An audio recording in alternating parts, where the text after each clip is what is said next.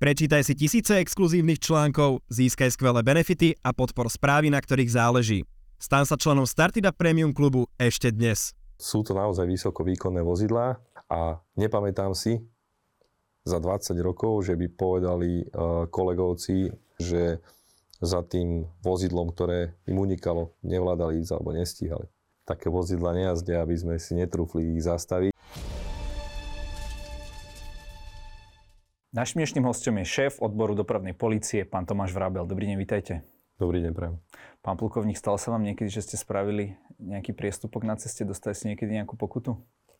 A čo sa toho týka, tak e, pokutu som nedostal a v podstate podľa zákona ani pokutu nemôžem dostať, môžem byť oznámený len svojmu nadriadenému, ktorý by ma e, disciplinárne mal riešiť. Uh-huh. Ale e, nedopustili ste sa nikdy takého dopravného priestupku, ktorý by zaznamenali teda už terajší vaši kolegovia, že by ste museli byť takto riešení? Podľa výpisu z mojej evidenčnej karty nemám tam zaznamenaný nejaký priestupok. OK. Taká novinka, čo sa deje na úrovni teda dopravnej policie, písal o tom aj náš web, je nákup okolo 300 kamier, respektíve mierne menej, na to, aby sa automaticky zaznamenávali priestupky vodičov v, tzv. v rámci tzv. objektívnej zodpovednosti. Prečo ste sa uchýlili k takémuto kroku? Systém automatizovanej zodpovednosti držiteľa vozidla, vlastne objektívnej zodpovednosti držiteľa vozidla je vo všeobecnosti, dá sa povedať, skoro v každom štáte.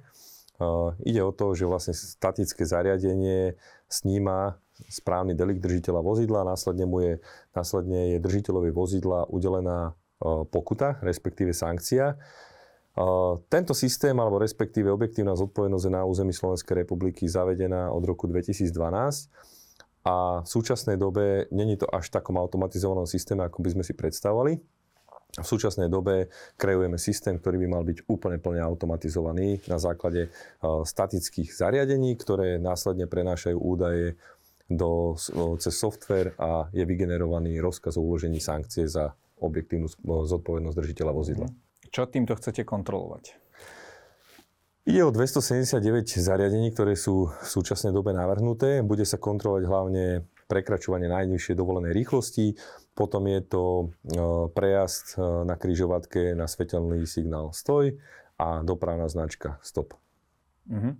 Uh, vy ste ale hovorili, že to najčastejšou príčinou dopravnej nehody je to, možno ani nie je tá rýchlosť najčastejšia, alebo možno aj tieto nezastavenie na stopku či, či na červenú, ale práve nevenovanie sa jazde, nevenovanie dostatočnej pozornosti jazde. Takže toto vy e, z toho zistiť ne, nemôžete. Napríklad e, bavíme sa o tom, či sa niekto hrá s mobilom a niečo podobné.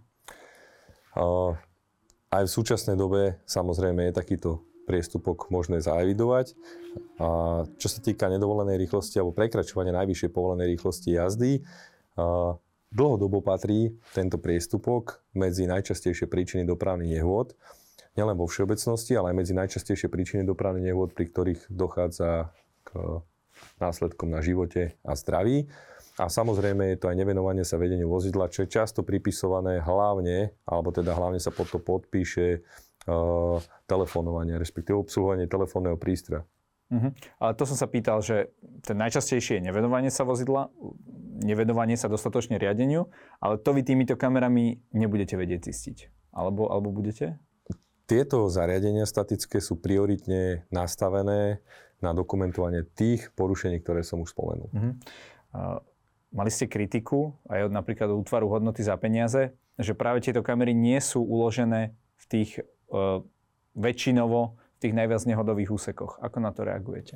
Reagovali sme na to, reagovali sme na to tým spôsobom, že z, z ich pohľadu, z UHP majú svoju pravdu, nakoľko nie všetky úseky, ktoré, boli, ktoré sú určené na osadenie týchto zariadení, sú s vysokou nehodovosťou, ale tu hovoríme stále len o, dopravnej nehode, o dopravných nehodách. Dopravná nehoda je v zákone zadefinovaná, čo to je vlastne, aké konanie.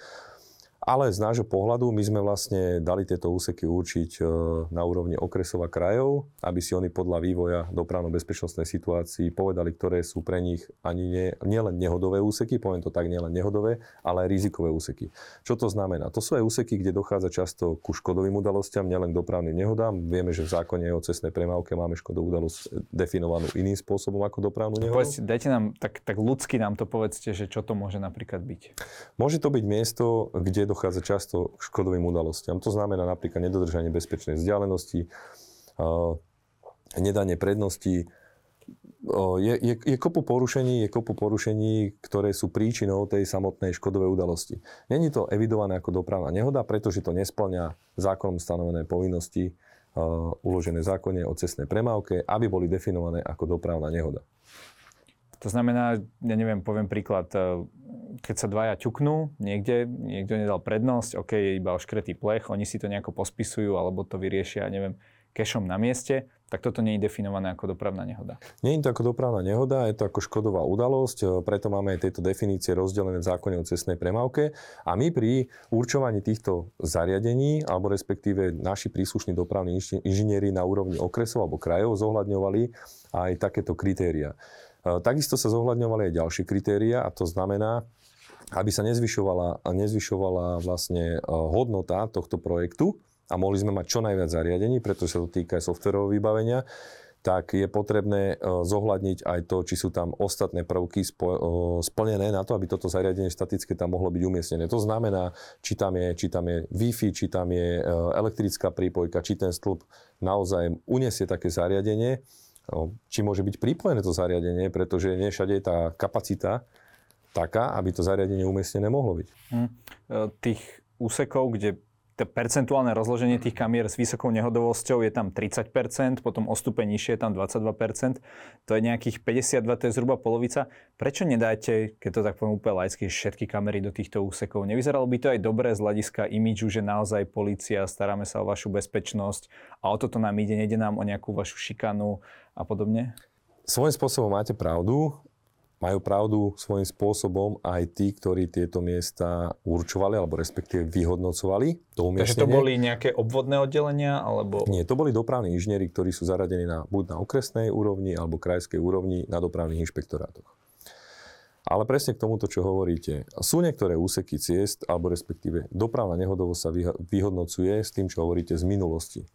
Tá dopravná nehoda sa stala na nejakom úseku, alebo respektíve v konkrétnom mieste. Treba zohľadňovať aj to, ten prednehodový dej. Prečo sa tá dopravná nehoda stala? Môže tam byť zlá infraštruktúra, môže tam byť zlé dopravné značenie a tak ďalej. My pravidelne aktualizujeme naši dopravní inžinieri, ktorí určujú úseky, pravidelne aktualizujú miesta, kde e, dochádza k dopravným nehodom. To znamená, dneska to máte hodnotené ako nehodový úsek, ale o pol roka to už nemusí byť nehodový úsek. Ten nehodový úsek môže byť prenesený možno o 5 km ďalej. Môže byť prenesený na úplne inom mieste, pretože nesplňa tie požiadavky, ktoré, na ktoré sú nastavené definície nehodového miesta alebo nehodového úseku. E, keď hovoríte o tej nehodovosti, tak ešte minulý rok e, tá nehodovosť stúpala. E, ako, ako ste na tom tento rok? Tento rok k dnešnému dňu máme evidovaných zhruba o cez 400 dopravných nehôd menej ako za rovnaké obdobie predchádzajúceho roku. Percentuálne možno, aby sme si to vedeli predstaviť. Percentuálne o, máme okolo, okolo 2800 dopravných nehôd evidovaných, čo je zhruba o 400, 400 nehôd menej. Keď by som mal povedať presné číslo, tak dneska 26.4. je to 402 dopravných nehôd. Uh-huh. Čo je najväčšie pozitívum, je to, že máme o 9 usmrtených osôb menej, ako sme mali za rovnaké obdobie minulého roku.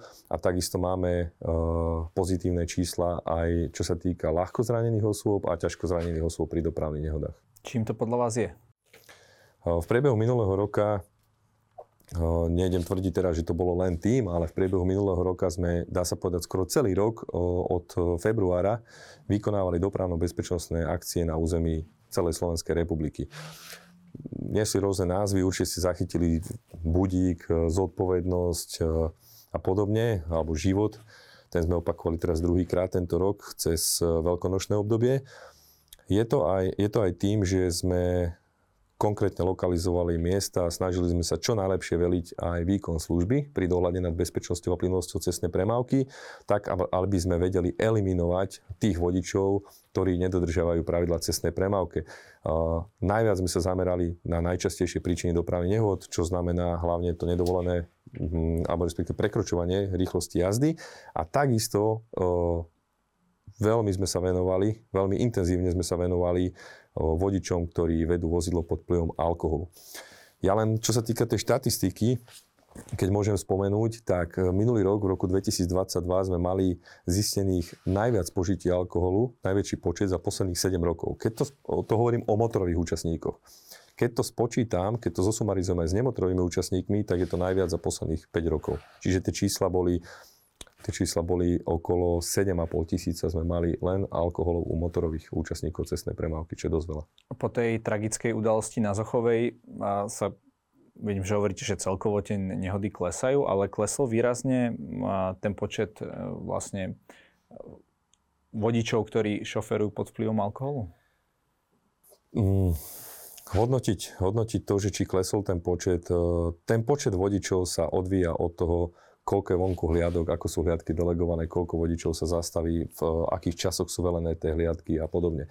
Je rozdiel, keď tá hliadka je vonku od 10. do 11. do obeda, keď je trošku utlmená alebo trošku slabšia tá cestná premávka. A je zase rozdiel, keď, je, keď sme mali strašne veľký záchyt, hlavne z ostatkových alkoholov ráno cez pracovné dni od toho pondelku do piatku, v čase od 5. do 8. keď sme robili akcie Budík, až si pamätáte tak vtedy sme mali strašne veľký záchyt a dokonca uh, zhruba 40%, cez 40% boli alkoholy, ktoré mali nad 1 promile, čiže trestné činy ohrozenia pod vplyvom návykovej látky, čo je, myslím si, dosť alarmujúce, alarmujúce číslo, že ľudia v takomto stave si ešte dovolili sadnúť za volant. Dobre, ale uh, čiže neviete teda povedať, či sa to znížilo, z, z, viete, že čo s nami spravila tá, toto zabitie, alebo ako je to kvalifikované? No minimálne... Na, na, na zoch- hovorím, odvíja sa to od počtu hliadok, e, ako sú delegované, akú činnosť vykonávajú, pretože tá hliadka môže vykonávať aj iné činnosti, nielen to, že uh, snaží sa zisťovať uh, alkoholu vodičov. Ale čo sa toho týka, minimálne to, minimálne to spoločnosť naštartovalo vo vzťahu k, k zmene legislatívy, k úprave legislatívy za tým účelom, aby naozaj boli takíto tak, vodiči, ktorí sa do, dopustia ktorí vedú vozidlo pod vplyvom alkoholických nápojov a teda spôsobia následok iným, tak aby boli za to aj príslušne perzekovaní. Čo hovoríte na to, že v niektorých štátoch existuje tolerancia nejakého uh, alkoholu v krvi? Takisto u nás, uh, keď človek teda vedie bicykel, alebo vozí sa na bicykli, aby som teda nepoužíval tú policajnú terminológiu, tak tiež je nejaká, nejaká tolerancia. Je toto podľa vás riešenie v našich končinách? Sú na to rôzne uhly pohľadu. Ja sa vyjadrím k tomu len v tom zmysle, že rešpektujem to, že u nás je nulová tolerancia. Samozrejme, dalo by sa o tomto diskutovať, či tú toleranciu, tak ako to majú v okolitých štátoch, e, nastaviť, nastaviť na iné hodnoty. No, v súčasnej dobe to majú len cyklisti nastavené a teda vodiči nemotorových vozidiel, ktorí môžu v obci alebo teda na cestičke pre cyklistov mať v organizme maximálne pol promile alkoholu.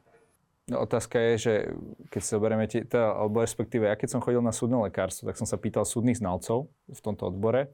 Tak bolo to v Česku a oni hovorili, že oni by do pol promile to nechali, lebo tam vlastne nie je ešte tá schopnosť vlastne viesť to, to vozidlo. Len otázka je, či by sme tu v týchto našich slovenských podmienkach, či by si to niekto nevyložil, že môže mať aj 1,5 promile. Viete, ako teraz, keď, keď, je, keď je nula, tak vy ten z, z, zbytkový častokrát Myslíte, že, že by toto hrozilo?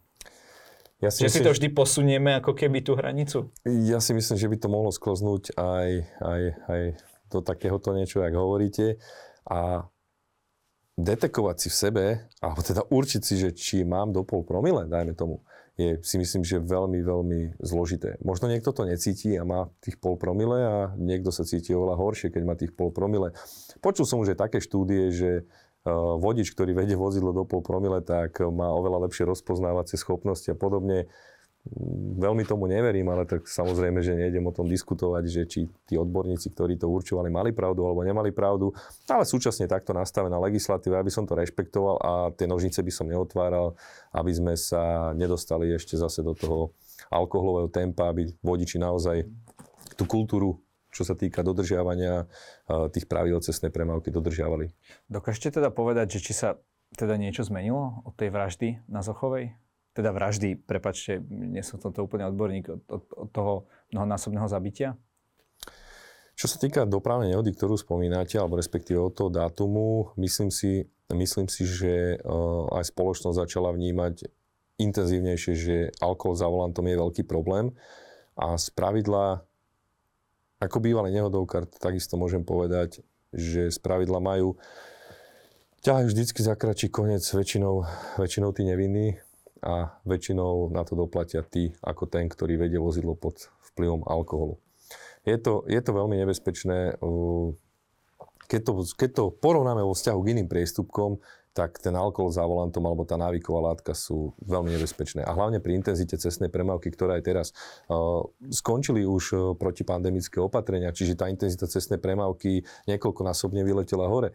A tá premávka je tak hustá, že naozaj musíme, musíme veľmi byť uh, opatrní aj na ostatných účastníkov cestnej premávky. To nehovorím teraz len o motorových účastníkoch, ale za chvíľku aj s prihľadnutím na ročné obdobie ten fenomén cyklistiky je rozšírený, budeme mať medzi sebou oveľa viacej cyklistov, chodcov a treba naozaj na nich dávať pozor, lebo sú najzraniteľnejší. To je, mm-hmm. o tom není nejaká diskusia, že sú najzraniteľnejší účastníci cestnej premávky a už malé rýchlosti môžu spôsobiť fatálne následky. Ako sa vám darí aplikovať to, že vlastne dnes by mal teda vodič pri predbiehaní cyklistu mu nechať e, ten meter a pol?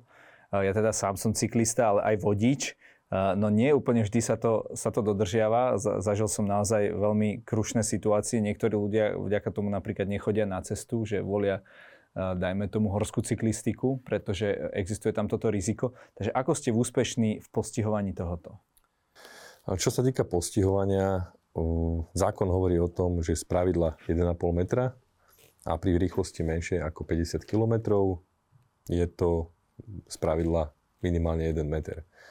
Samozrejme sú rôzne spôsoby, akým, ako vieme takúto situáciu objasniť. No asi ťažko. E, akože je to asi náročné, by som predpokladal. Jednoduché to není, ale nemôžem tvrdiť ani to, že sa to nedá zrealizovať, alebo respektíve nedá sa objasniť, ale po prípade vyšetriť, až sa jedná teda o trestný čin, tak e, vyšetriť takáto situácia. Ako to viete zistiť? Že sa takéto niečo stalo, pokiaľ ja neviem čo, len keď ho tá hliadka vidí, alebo lebo to je potom ťažké, viete sa prieť s niekým, že on povie, ale ja som bol aspoň 1,50 m a hliadka povie, nie, 1,40 m, hej, a rozumiete. Je to pravda, ako nikto nemá medzi nimi pravidko, ale na druhej strane doteraz sme mali v zákone dostatočný odstup. Ten dostatočný odstup bol problematický z hľadiska výkladu zákona, pretože veľa vodičov si vysvetľovalo aj vzhľadom na svoje vodické skúsenosti, možno niekedy preceňovali svoje schopnosti a ten dodatočný odstup, teda dostatočný odstup si vysvetľovali po svojom. Čo bolo veľmi rizikové. Teraz, keď majú stanovené, že spravidla 1,5 metra, tak uh, myslím si, že tá filozofia vodičov sa postupne mení a uvedomujú si to, že budem sa snažiť od toho cyklistu ísť ísť, uh, ten priestor si nájsť čo najväčší. Jasné, teda v takomto ideálnom svete, ale keď to teda neurobia, tak aký je spôsob vlastne postihu? Ja neviem, platí to, keď by, ja neviem, cyklisti začali nosiť nejaké kamery a že vám pošlu nejaké dáta z tých kamier, hej, viete, že dneska už môžete mať naozaj uh, ten rozptýl veľmi veľký, čiže je to tam asi možno viditeľné, lebo viem, že dávate ako policia rôzne príklady toho, čo vám ľudia poslali, a že vy to teda neskôr zadokumentujete práve z kamier, ktoré sú v autách, tak e, či takéto niečo môže spraviť aj cyklista, prípadne či sa vám dostávajú záznamy aj toho, ako niekto teda zle predbehol cyklistu a potom ho neskôr pokutujete?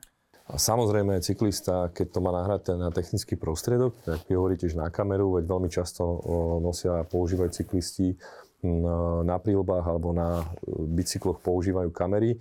Keď má takéto konanie nahraté, tak samozrejme, že to môže poslať na najbližšie oddelenie policajného zboru, oznámiť takýto priestupok alebo takéto proti, podozrenie z takéhoto protiprávneho konania a následne bude ten vodič e, predvolaný na, poli- na útvar policajného zboru a budú vykonávané ostatné procesné úkony. Už sa, už sa to prejavilo na nehodovosti cyklistov? Čo sa týka, pravidlo? Čo sa týka nehodovosti cyklistov, mm, to neskúmame, alebo respektíve nemáme štatistiky konkrétne k, tomu, k tomuto pravidlu. Tie štatistiky sú vo všeobecnosti, kde sú aj ostatné ustanovenia alebo porušenia ostatných ustanovení pravidel cestnej premávky, ale konkrétne toto pravidlo, uh, vyslovene len toto pravidlo neskúmame. No ja som skôr myslel, že odkedy je to zavedené, že či, či, či je nejaký rozdiel v, v tej nehodovosti. Tej nehodovosti, ja si myslím, myslím si, že rozdiel je a myslím si, že aj pri tej hliadke, keď uh, chodíme, ja takisto chodím do výkonu služby s hliadkou, a sledujeme aj takéto ukazovatele a myslím si, že oveľa viacej vodičov, teraz nebudem tvrdiť, že každý vodič to úplne perfektne rešpektuje, ale myslím si, že oveľa viacej vodičov to rešpektuje. A ja hovorím, je to hlavne o tom, o tom efekte, že majú stanovené tých 1,5 metra, čo doteraz nebolo. Ten dostatočný odstup si mohol každý vysvetľovať po svojom. No. A my nikde nemáme záruku v tom, že si to vysvetľoval uh, správne. Pokým sa niečo nestalo a potom zistil, že tak asi som nedodržal dostatočne. No je rozdiel totiž to uh, odstup a potom je to taká tá tlaková vlna hej, že tam vznikne nejaký... Určite. Čiže to vás môže niekedy pricucnúť uh, k tomu vozidlu. Každopádne vy ste spomínali, že uh, častokrát z takých tých rôznych dopravných nehôd, napríklad aj keď je tam uh, nejaký alkohol v z toho, uh, zle dopadne ten, ten, ktorý je nevinný, možno nejaký chodec alebo nie, niečo také. Veľa ľudí má pocit, že možno oni ako slušní ľudia dostanú pokutu a cestní piráti uh, sa policajtom smejú. Čo by ste im na toto povedali? Cestní piráti, cestní piráti myslím, že sa nesmejú policajtom, pretože takisto, takisto... Nie, sa... nemyslím to v tomto zmysle, ale v tom, že, e, že častokrát nie sú chytení.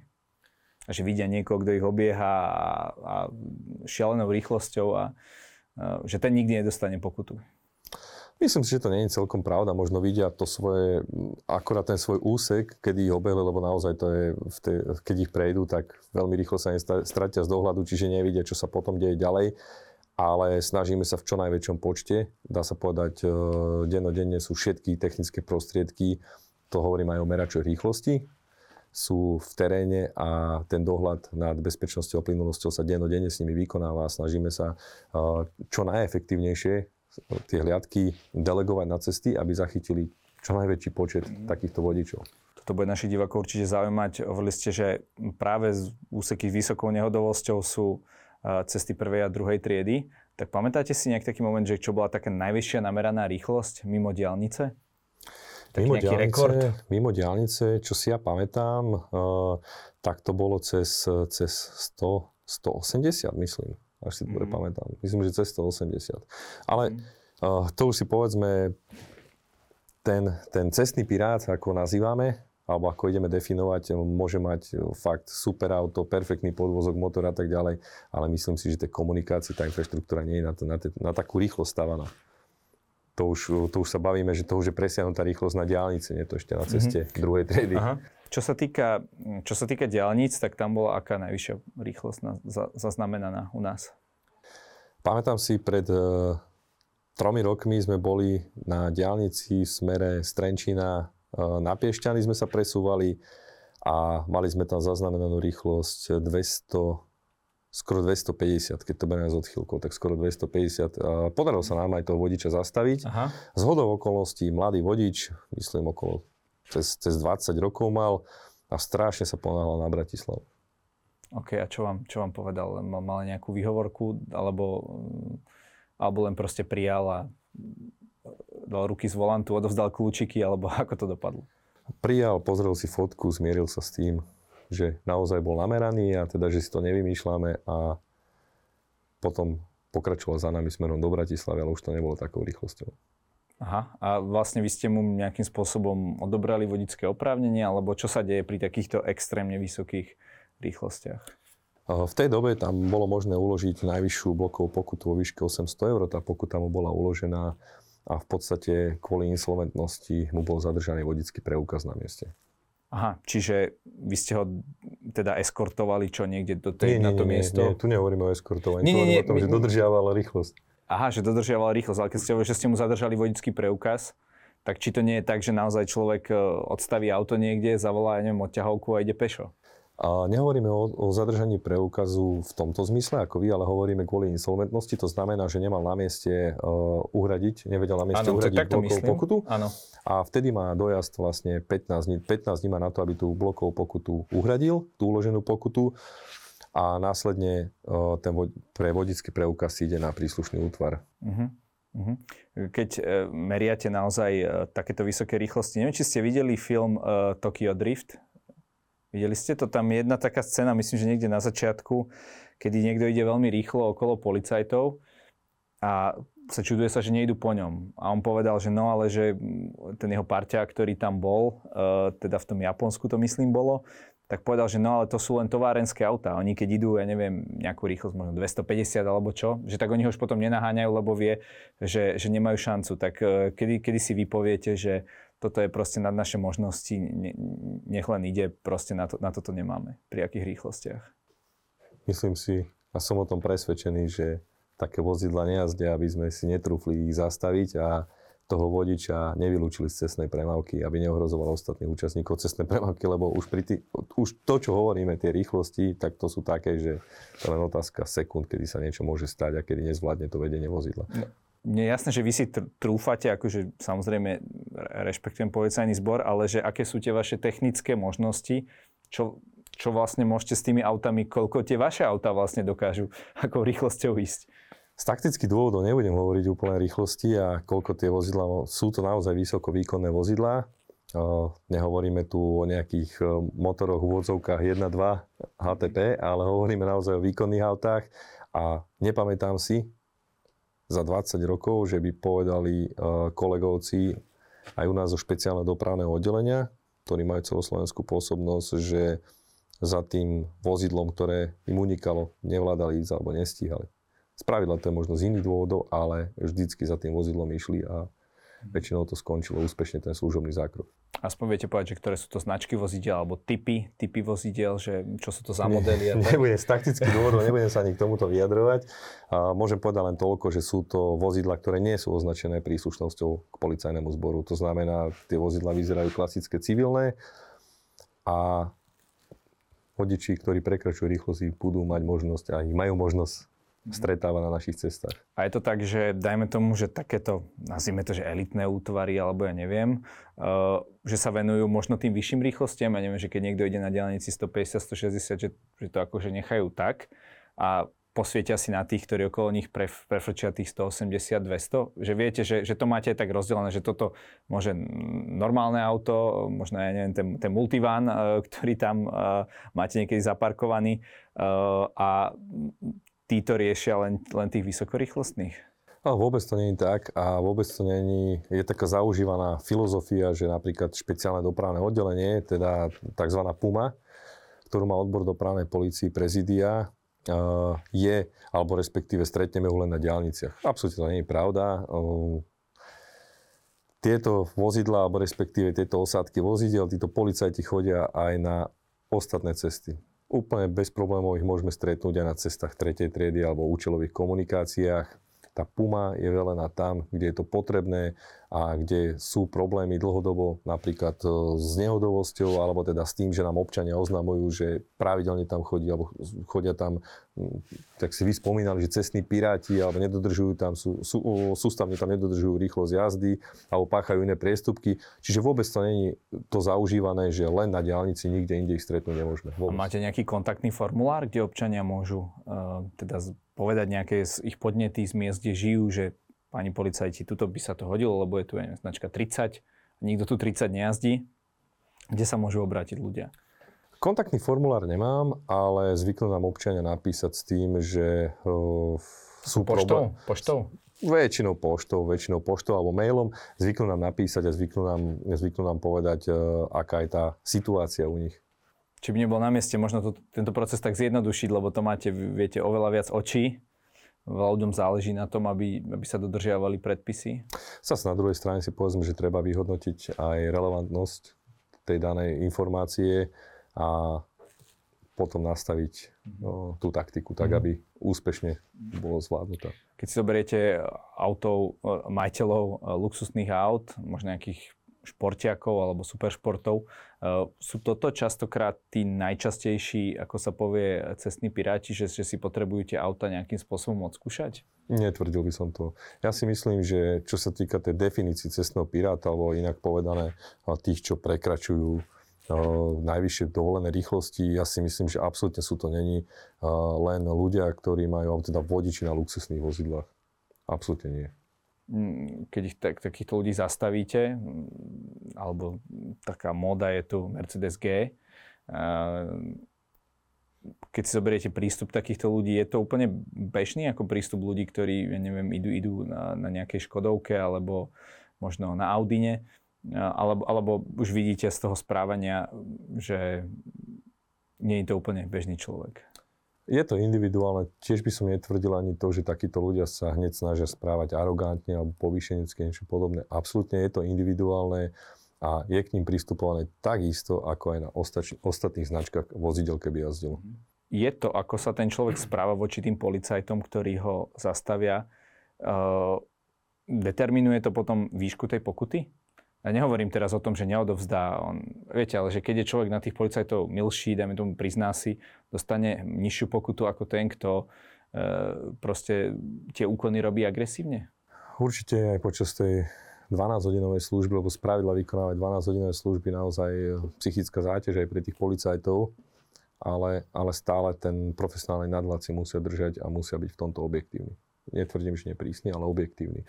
A Nemôže to, byť, e, nemôže to byť merítkom pri ukladaní pokuty to, že policajt má zlú náladu, alebo teda možno sa mu nedarí tak, ako by si predstavoval. To nemôže byť merítkom. E, sú tam zákonom určené meritka, ktoré môže používať a v tomto rámci sa musí držať. Dobre, čiže e, policajt robí si svoju prácu bez ohľadu na to, ako sa správa ten šofér. No určite áno. Nemôže to byť, respektíve sú kritéria, ktoré hovorí zákon o priestupkoch, ktoré môže policajt pri ukladaní pokuty zohľadniť vo vzťahu, či, dá, či uloží vyššiu pokutu alebo nižšiu v rámci rozmedzia napríklad e, zákona o priestupkoch alebo k nemu prislúchajúcemu sadzobníku pokut, ale nemôže policajt, policajt nerozhoduje na základe toho, že on má zlú náladu. Hej. Nemyslím, že ten policajt má zlú náladu, ale možno, že sa k nemu správa proste zle ten vodič v takomto smysle. Nie, nie v zmysle toho policajta, ten policajt môže mať neutrálnu náladu, ale či keď sa k nemu správa ten vodič iným spôsobom, eh, či to potom eh, je polahčujúca okolnosť, dajme tomu. A myslím si, že z logiky veci asi aj vyplýva, že keď sa k nemu správa zlým spôsobom, tak asi polahčujúca okolnosť to není, ale hovorím stále musí mať ten profesionálny nadhľad, ten policajt a musí postúpať v intenciách zákona. Prečo majú policajti vlastne často pri niektorých, niektorých priestupkoch uh, možnosť dať rôzne výšky tej pokuty. Keď je to teda všetko dané, tak nemalo by to byť jasné, že taká rýchlosť, taká pokuta, toto, toto, toto. Je to preto, tak ako som spomínal, že sú stanovené mm, kritéria v zákone o priestupkoch. Ako jedno z tých kritérií napríklad uvediem to, či sa vodič ja neviem, za obdobie napríklad posledného roka alebo posledných dvoch rokoch dopustil obdobných priestupkov. Či sa jedná o recidívu. A to uvidí, to uvidí vlastne. On si, keď kontrolujete doklady, tak tam vlastne uvidí všetky tie priestupky. O, hliadka, si, hliadka si vie preveriť takúto skutočnosť a vie zistiť, e, či to je permanentný priestupca, alebo naozaj sa to tomu človeku stalo prvýkrát, po prípade má iné okolnosti, zavolalo mu dieťa, že sa mu niečo stalo, teraz ponáhla sa domov. No je tých okolností môže byť veľa a respektíve tých kritérií, ktoré má ten policajt zohľadňovať, tak takisto. Intenzita cestnej premávky, v akom čase to bolo a tak ďalej a tak ďalej. Uh, už ste to načali, vlastne keď zastavíte niekoho, tak ten človek častokrát veľa z, ne, z nich alebo z nás majú rôzne výhovorky. Tak aké sú také zaujímavé výhovorky, ktoré ste počuli? Tých výhovoriek bolo neskutočne veľa, niektoré si ani nedovolím povedať, aké výhovorky boli.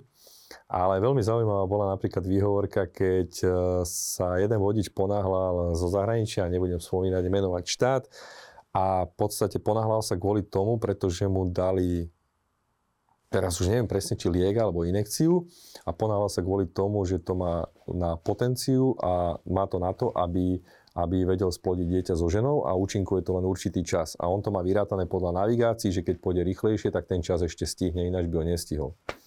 Takže tie výhovorky bývajú často. No a toto je pre vás čo? Je to, je to pre vás nejaký dôvod znížiť tú e, hranicu? Lebo to je dôležité pre niekoho, viete. To, to je otázka života de facto. No, je to uhol pohľadu, či to je otázka života, ale... OK, ešte niečo také iné zaujímavé? A bolo, bolo, naozaj, bolo naozaj veľa všelijakých zážitkov. Zažili sme aj, zažili sme aj jedného pána, ktorý manželku vlastne viedol, viezol do pôrodnice. Vykonali sme im aj doprovod a keď e, v podstate po pôrode sa nás pýtal, že a potom kde budete ešte slúžiť, že budete tu niekde v meste a tak ďalej. Tak čisto náhodou sme sa stretli, my sme boli dotankovať vozidlo aj s kolegom a prišiel za nami a hovorí, že tak už som hrdý otec, že syn sa mi narodil a hovorí, že dal som mu meno po vás. Že to nás dnes s manželkou napadlo, že dal som mu meno po vás. Ako po Vás či po mne po konkrétne, po Aha. mne, to nie priezvisko, ale meno. takže takže meno, meno, že dal po mne. A nedalo nám to, tak sme nad ránom, to už bolo asi 4 hodiny ráno, tak sme išli do tej pôrodnice a sme sa opýtali, teda, či to je naozaj pravda. A on, že hej, že je to pravda. Že... takže vidíte, má to aj uh, takýto aspekt. Uh, ešte keď sme sa bavili o tej, o tej rýchlosti a o tých možnostiach, teda kde si, kde si to vyskúšať, tak vieme, že sú úseky diálnic napríklad v Nemecku, kde je tá rýchlosť neobmedzená. Čo, čo, by, čo hovoríte na to, keby sme takéto niečo my zaviedli? Ne, nevyriešilo by sa tým e, kopec vecí, že naozaj každý by išiel to svojou rýchlosťou, možno ten, kto sa na to cíti, by išiel rýchlejšie, ten, kto nie, by išiel pomalšie a tak ďalej? ja to poviem asi takým spôsobom, nebudem menovať konkrétnu komunikáciu, a v súčasnej dobe myslím si, že niektorí vodiči je potrebné ani nezačať s vysokou rýchlosťou, ale aj jazdou jazdných prúhov, že v ktorom jazdnom prúhu máme a kedy jazdiť.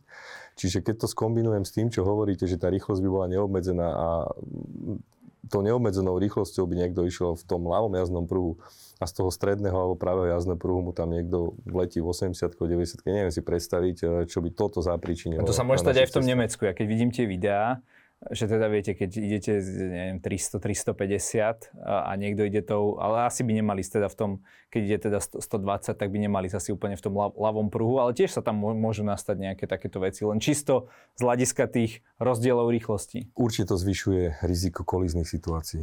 Preto je napríklad aj časovo a rýchlostne odstupňované, sú odstupňované niektoré úseky ciest, že tam je v určitom časovom intervale znížená rýchlosť. Dá, dá sa povedať, že ktorí, ktorí vodiči z ktorej krajiny sú, sú najlepší? Sú, sú to tí Nemci, ktorí vieme, že majú trošku inak aj postavené ten systém, ako dostať vodičské oprávne? Sú tam nejaké povinné hodiny, myslím, že v noci, za dažďa a, a takéto veci? Majú tú filozofiu, alebo respektíve ten výcvik majú možno ináč nastavený, ale absolútne by som netvrdil, že sú to Nemci. Myslím si, že na Slovensku je dostatok slušných a veľa slušných vodičov, ktorí dodržiavajú tie pravidla cestnej premávky a rešpektujú ich. A nie je to tak, že Slovák rešpektuje, alebo občan Slovenskej republiky až vtedy, keď prejde za hranice niekde do Rakúska, lebo to je tiež taký, taká, taká častá táto, že tu, tu si robíme všeličo, ale v zahraničí teda sme slušní. A... Áno, častokrát počujem aj tento úzus a v podstate svojím spôsobom asi to je na tom aj niečo pravdy, ale hovorím, že vo všeobecnosti si myslím, že aj na Slovensku je veľa zodpovedných šoférov, naozaj. Hm, ako by ste hodnotili možno občanov Slovenskej republiky ako vodičov, keď by ste im mohli dať také nejaké hodnotenie, také nejaké vysvedčenie, ako možno... Eh, ja viem, že teraz veľmi generalizujeme, ale v čom by sa napríklad mohli zlepšiť a čo naopak robia dobre? Zlepšiť by sa mohli v tom, teraz hovorím o vodičoch motorových vozidle, vozidiel, čo patrí medzi najčastejšie príčiny dopravných nehôd, to znamená dodržiavanie najvyššie dovolené rýchlosti, Samozrejme, úplnú prioritu má nepožívanie alkoholických nápojov a iných návykových látok, látok za volantom. To je úplná alfa omega. Od toho sa veľmi veľa vecí odvíja a veľmi veľa negatívnych vecí. A takisto veľmi dôležité, aby sme sa na tej ceste rešpektovali aj s tými najzraniteľnejšími účastníkmi cestnej premávky, cyklistami a chodcami. Netreba podceňovať ani ich práva, takisto ani povinnosti, ale toto je, toto je veľmi dôležité, aby tam tá súhra bola a navzájom, sa, navzájom sme sa rešpektovali. Čiže keď to tak poviem, rozumiem na drobné, nevidíte to až tak, až tak tragicky, čo sa týka našich šoferských schopností? Vždycky je čo zlepšovať. Určite si teraz nemôžeme povedať, že wow, super, všetko je nehodovosť a tak ďalej. Stále bude čo zlepšovať. Stále bude čo zlepšovať aj za rok, za dva, aj za 5 rokov.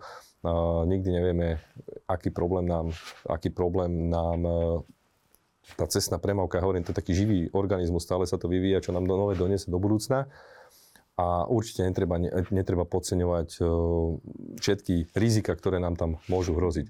Už len v porovnaní s ročnými obdobiami, keď si to porovnáte, že napríklad skorej skôr je súmrak, neskôr svítanie, keď si zoberieme napríklad jeseň alebo zimu, tak tam už vidíme, že kde je problém. Už vidíme to, že napríklad s chodcami býva problém často, není sú, není sú označení, není sú viditeľní. V lete vodiči motorových vozidiel osvetlení sú od, vozi, o, osvetlení sú od slnka a často sa stáva, že nedodržia bezpečnú vzdialenosť alebo nevidia brzdové svetla, pred sebou spomalujúceho alebo zastavujúceho vozidla a rôzne takéto situácie, ktoré, ktoré nás budú každým rokom stretávať, ale snažíme sa, aby ich bolo čo najmenej. Mm-hmm. Keď ste hovorili o tej budúcnosti, tak uh, teraz sa hovorí najmä o autonómnych autách a o spôsobu teda bez, bez toho, aby teda ten vodič musel aktívne viesť to motorové vozidlo. Tešíte sa vy na takúto budúcnosť, alebo z nej skôr máte obavy? Mm, všetko má svoje výhody a nevýhody a to, že by som sa na ňu tešil, tiež nemôžem povedať, ale nemôžem povedať ani, že by som mal z toho obavy. Čiže Čiže uvidíme ako, sa to, uvidíme, ako sa to celé zapracuje do tej aplikačnej praxi. Stále hovoríme o tom, že v niektorých štátoch to je, funguje to takým spôsobom, ale uvidíme, čo to spraví v tých podmienkach nášho štátu. Ako je to teda dnes, keď má niekto Teslu alebo ja neviem, si ju chce kúpiť, jeden príklad, ktorý má možno najvyspelejší takýto systém, mm-hmm. uh, tak čo, a, aké má vlastne povinnosti pri vedení motorového vozidla? Musí sa držať aktívne volantu alebo len to sledovať? A, ako to je dnes? Stále platí u nás to, že ten vodič je zodpovedný za vedenie toho vozidla. No, keď hovoríme o tom o tom plne automatizovanom systéme, o tom autonómnom vozidle, stále vodič za to zodpovedá. Čiže nemôže sa stať to, že on teraz si zavrie oči a pri dopravnej nehody alebo pri kolízii povie, že ja som mal zavreté oči a vozidlo išlo samé, alebo teda ja som ho neobsluhoval. Prípadne ne... za to môže tá spoločnosť, ktorá mu ho dodala, viete. Že a tak či? toto by už bolo predmetom možno ďalšieho, uh-huh. ďalšieho nejakého objasňovania alebo vyšetrovania. Pri... No, že proste ten software zlyhal alebo niečo také. Dobre, čiže no. musím, ale nemusím akože aktívne uh, Môžem, môžem nechať to, to, to auto proste robiť si svoj job, keď sledujem, čo sa deje. Tak samozrejme podľa možností toho vozidla, ale v každom prípade uh, ten vodič je za to zodpovedný. Aj teraz máme adaptívne tempomaty a teraz keby ten tempomat je vyradený z prevádzky a mne to nesignalizuje to vozidlo a stále sa spolieham na ten tempomat, tak ja som není na vine, na vine, na vine tempomat. Uh-huh. Riešili ste už také dopravné nehody? Prípadne, ak ste riešili, tak čo bol problém v rámci teda toho autonómneho režimu? Neviem o takejto nehode, že by sme mali takúto nehodu s takýmto vozidlom autonómnym. Mhm, takže ešte to nás to len čaká. Ale viete, tá teória je taká, že, že ten stroj je akože lepší v tom, ako človek, že možno dá, má naozaj stále rovnakú pozornosť, samozrejme má aj nejaké nevýhody, ale že by to malo byť bezpečnejšie a že s autom to bude možno ako dnes s koňom, že môžete si ho teda sám niekedy ísť niekde na nejakej vyznačenej ploche, ale nemô- nemôžete. Uh, viete, ak to myslím. Všetko má svoje výhody a nevýhody. Určite samozrejme tá technika, ten software, keď je dobre nastavený a funguje tak, ako má, tak uh, vo, veľa, vo veľa veciach určite predbehne uh, ten ľudský faktor. Ale všetko sa pokazí. Všetko sa môže pokaziť a všetko nemusí fungovať tak, ako si predstavujeme. No, tak vy v podstate tiež, keď tým, čo sme začali, vlastne tiež sa budete spoliehať na tie technológie a na niečo, že niečo bude fungovať automaticky a robiť tú prácu za vás de facto. Uh, že vy idete týmto smerom. Áno, áno. Keď hovoríte o systéme automatizovanej, automatizovanej prevádzky, teda dokumentovania objektívnej zodpovednosti držiteľa vozidla, tak áno, tým automatizovaným spôsobom. Uh-huh. Pán plukovník, každý u nás môže na záver odkázať našim divákom to, čo sám chce do tej kamery. Nech sa vám páči.